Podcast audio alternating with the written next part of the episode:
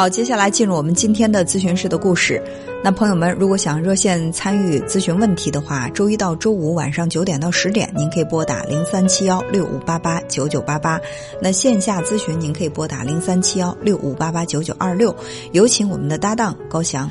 文聪好，听众朋友大家好，我们在这里将以咨询师的身份来跟大家讲述案例故事，同时我们会对来访者的个人信息予以保密设置。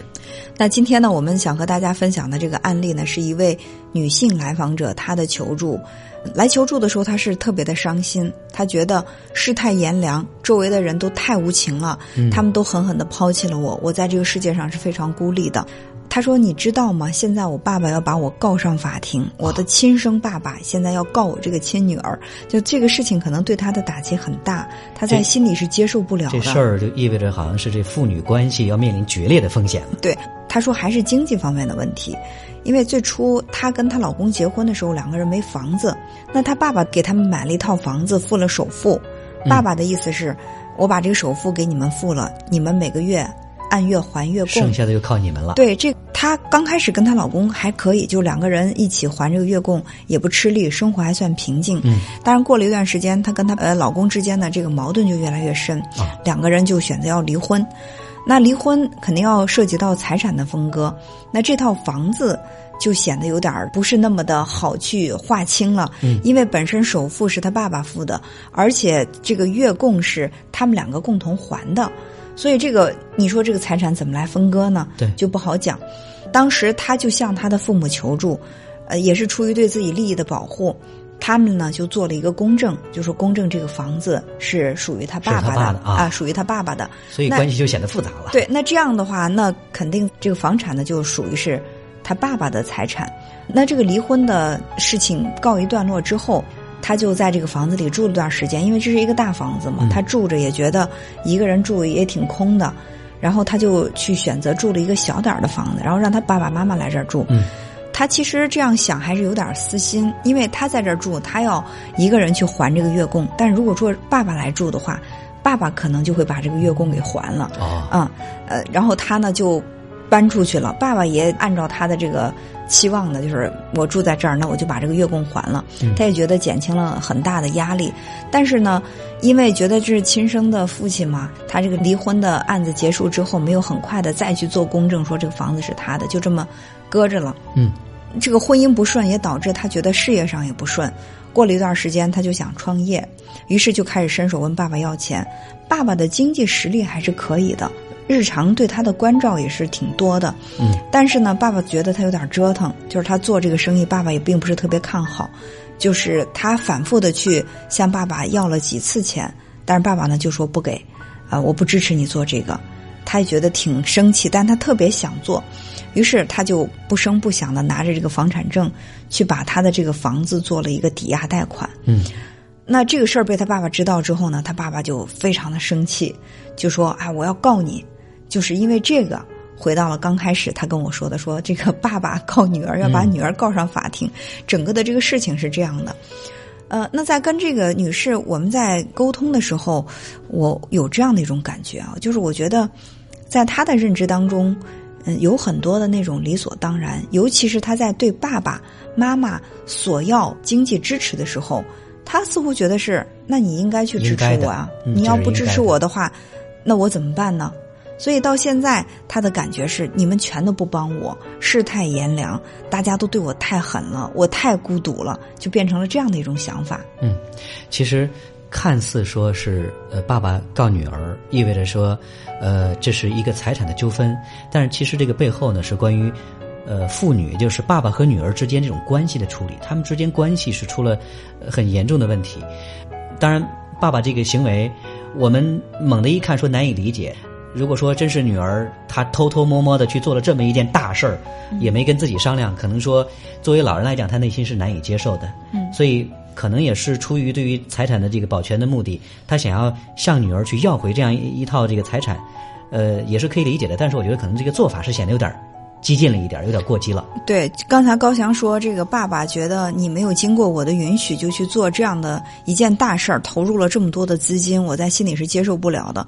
就从爸爸的这个想法上，我们也能够感觉到，嗯，好像这个爸爸对女儿的这种管控，还是一种本能，嗯，就是我不允许你逃出我的手掌心。那我买房子给你，包括你离婚的时候，呃，跟这个丈夫之间的这个经济的纠纷、财产的分割，我都可以站出来去保护你。你是我的女儿，但是在我和你的关系当中，你是要服从于我的。如果你不服从于我的话，我就要用告你这样的方式来去让你。感受到这种威胁，嗯，呃，所以说他们两个之间，虽然女儿已经结婚又离婚，呃，好像是自己独立生活了相当长的时间了，但是他们之间的这个经济上，首先是嗯没有彻底的划分清楚；第二呢，就是在心理上还存在着千丝万缕的联系。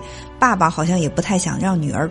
不经我的允许，你就独立去做什么事情，而女儿呢，在自己的生活当中遇到困难，比如说这个婚姻关系遇到困难，做生意的时候资金遇上遇到困难的时候，还是习惯的奔回家里面，我向爸爸伸手，你是应该支持我的呀，你不支持我，谁来支持我呢？这就是他们两个这样的一种共生关系。是，就这个关系呢，纠葛会比较深一些。嗯，呃，对于爸爸来说，呃，其实他也是用一种。就是我给你付出金钱，但是你得听我的。嗯，用这种方式，其实是我用金钱来实现我对你的控制。对，呃，而对于女儿来说呢，觉得你是爸爸，你应该类似于无条件去支持我的。嗯，就他们之间其实对于这个父女关系是各有期待的，各有要求的。其实你看哈，这个女孩她对爸爸的期待也很高，爸爸对她的期待也高，只是说两个人之间的这个期待的点不一样。女儿是期待爸爸在经济上，你可以源源不断的、毫无条件的去支持我、帮助我；而爸爸期待的是，你大事儿小情你都得通过我的同意。如果我不点头同意，你不要去擅擅自的去做一些事情。可是你想，他们两个不再是一个爸爸和孩子的关系。这个女儿已经成年了，她不是一个未成年的孩子，这种控制会让女儿很难受。但是呢，女儿一方面她觉得我的行为已经独立了，我想独立去做点事儿，但她的心理上这种依赖的感觉还没有结束。你会发现她在跟爸爸的这个互动当中，她存在着一些这种小心思。哎，就是你住我的大房子吧，你顺带把我的房贷也给交了，这样可以减轻我的压力。就是女儿其实在这个当中，女儿跟爸爸还是玩了那么点小心眼儿，但是。他还是觉得，就算是我玩小心眼儿了，那爸爸应该是全盘的包容的，却没有想到爸爸那么的动怒，直接告上法庭。其实并不是这个钱激怒了爸爸，激怒爸爸的原因是他也不适应这个女儿不听话了。对你想要呃逃脱我对你的掌控啊，嗯，你偷偷的去做了这样一件事情，没有经过我的允许，没有跟我商量，其实这是爸爸最为在意的事情。其实儿女跟父母之间的关系，很多时候有点像什么呢？既依赖又渴望独立，这就是作为孩子在成长过程当中很正常的一个矛盾的心理。嗯嗯。呃，所以从小孩子到成长为成年人的这个过程当中，我们之间的关系其实也需要做一个改变，逐渐改变成一个成年的爸爸对于一个成年的儿女，他们之间这种关系，既相互的平等，同时呢又彼此尊重，有这样一种关系，要从原来的那种依赖的关系里边，其实是要挣脱出来的。嗯嗯，其实。你从他们这个女儿和爸爸的这个互动当中，你会发现他们是都想把这个关系给搅和的不清楚、不清不楚。就是说，哎，这个钱你看，首付是我付的，呃，房贷吧你还了一部分，然后我也还了一部分，这样就变成了你中有我，我中有你，我们两个永远也分不开这样的这种金钱关系，其实很形象的就表现出我们跟父母之间这种心理的关系，往往都是这样的。嗯。我说到这儿呢，这位女士她也承认，她说因为家里面只有她这一个孩子嘛，唯一的女儿，作为爸爸妈妈，他是不希望孩子走得太远，包括在谈恋爱这件事情上，他爸爸妈妈是不接纳他嫁得太远的。你留在我身边做一个乖乖女，做一个小猫，我宠你，但是呢你要听话，我让你做什么你就做什么。但是女儿呢，慢慢的被宠的确实少了那种独立的。去应对生活的能力，我就知道我遇到困难了，我爸站在后面，我爸会支持我呀。但是却忘了那个支持着你的人，他恰恰是限制了你的自由的人。对，那在这个过程当中，作为孩子来讲，他也一定有这种独立的需要。所以说，就像你说这个来访者，他想要去抵押贷款去做生意，他也想要去独立，也想去做一些事情。但是在做这些事情的时候，很明显会受到来自父母的这种制约。所以说矛盾就会自然而然产生。我觉得这位女士她要想去改变这个局面，首先就是她要能够看清楚她和爸爸之间的这个关系哈。就是你可以去做两种选择，第一呢，我就真的是做爸爸怀里那个乖乖女，我依偎他身边的那个小猫，给他温暖，听他给我安排我的生活。其实这也没问题。如果说你在心里不那么痛苦，你不那么追求自由和独立，其实这也是一种生活。嗯，那如果你说我不是，我也不是那个乖乖女，也不是那个。没有任何主见的小猫，我还是想去做做出属于我自己的一份事业的话，那我认为首先是从经济上，你要跟父母开始划清界限，不要把它搅在一起，就是刻意的把这个关系搅的，就是分不清你我，你的就是我的，我的还是你的，或者说你的是我的，我的还是我的，就是弄的就是不分彼此。其实往往你会发现，任何一种关系好到不分彼此的地步，矛盾就开始即将出现了。对。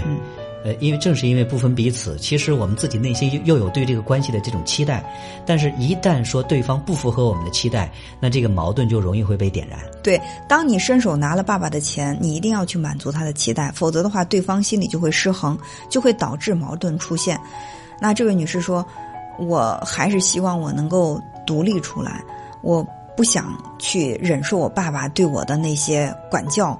但是，任何独立要行走的这个道路，一开始都是很困难的。就像我们作为一个不会独立行走的人，开始蹒跚学步，一定会有跌倒几次，呃，或者是会有那个胆怯的过程，慢慢的扶着东西，直到我们能够独立的迈出三步、五步，然后才能够慢慢走得更长。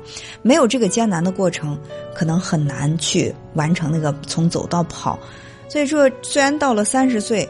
呃，这个年龄才开始去想，我应该去独立了。我觉得也为时不晚。就是你看清这个关系之后，这个钱确实是爸爸付的，那么你可以坐下来跟爸爸来去分析一下。那么呢，在这个钱当中，你付了多少？那我付的这个月供有多少？我们把这个钱分开，我勇敢的去做这样的一个分离分离。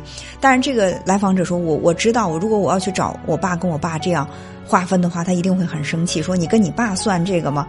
然后我说那对啊，他不让你跟他算，但是他会去告你，这也是他的一种矛盾。他其实其实告你这个行为，也可能只是虚张声势。他想要的不是把你告倒，把你告穷，让你就是去承担这个法律的后果。他想用这种方式让你屈服于他。对，呃，其实爸爸的这个起诉这个告。背后是反映出爸爸对于这段关系，如果要分离的话，他内心是充满恐惧的。嗯，他不想失去这样一段关系，只不过他用的这种方式可能会表现得更激进一点。但是作为孩子成长来讲，他也一定会有自己内在的成长的需求。所以说。我觉得对于这个女孩子来讲，她一开场就感叹说没有人帮她，呃，感叹世态炎凉。其实可能她内心这这种感受也是正常的。重要的是说，因为别人对我们的帮助，其实往往可能会附带有条件的。嗯，如果说你不想被他用这个房子所绑架的话，那我们就需要真的去选择。做自己的事情，选择勇敢的去独立。当然，这个过程当中有很多的事情是需要我们自己去承受的。这一点来讲，可能说我们没有办法完全去依靠爸爸。还有呢，就是这个所谓的帮与被帮，我们不可能说躺在地上说：“哎，你们都不来帮我。”对吧？你躺在地上不起来的时候，别人没有办法帮你。只有说我自己尝试着站起来，我颤颤悠悠往前走。我遇到困难的时候，这个时候大家可能会想：哎，我我要帮你一下，拖你一下。很多人是自己不动的，就是我自己完全不努力，我只等着别人来帮我。其实那种帮就不是帮了，而是别人抬着你走了。对，就是很多人都在说他们都不帮我的时候，我说你做了些什么，他就会沉默。就是你可以去努力的跟你爸爸把这个关系。撇清这个经济上，就不管他有多么暴跳如雷，他多多么接受不了，这是你独立的一步。那在你独立的去面对这些困境的时候，肯定会遇到各种各样的困难。到那个时候，你才会锁定说谁可以给我提供帮助，我真诚的向他求助。对方看到你在努力，他也才更加愿意去帮助你，而不是说我什么都不努力，我只是在怪。你们都不帮我，你想让谁帮你？或者说你想让他给你提供什么样的帮助？这个你应该是清楚的。对，呃，我们可能有些时候会抱怨别人不帮我们，但是我觉得可能。在这个世界上，对我们自己能够带来最大帮助的，往往是自己，而不是说把所有的希望都寄托在我们周围的重要他人，比如说爸爸或者是妈妈。如果说我们自己能够坚定的去帮助自己的话，我们也更容易能够去坚定目标，去往前走。你自己就是自己的人生贵人。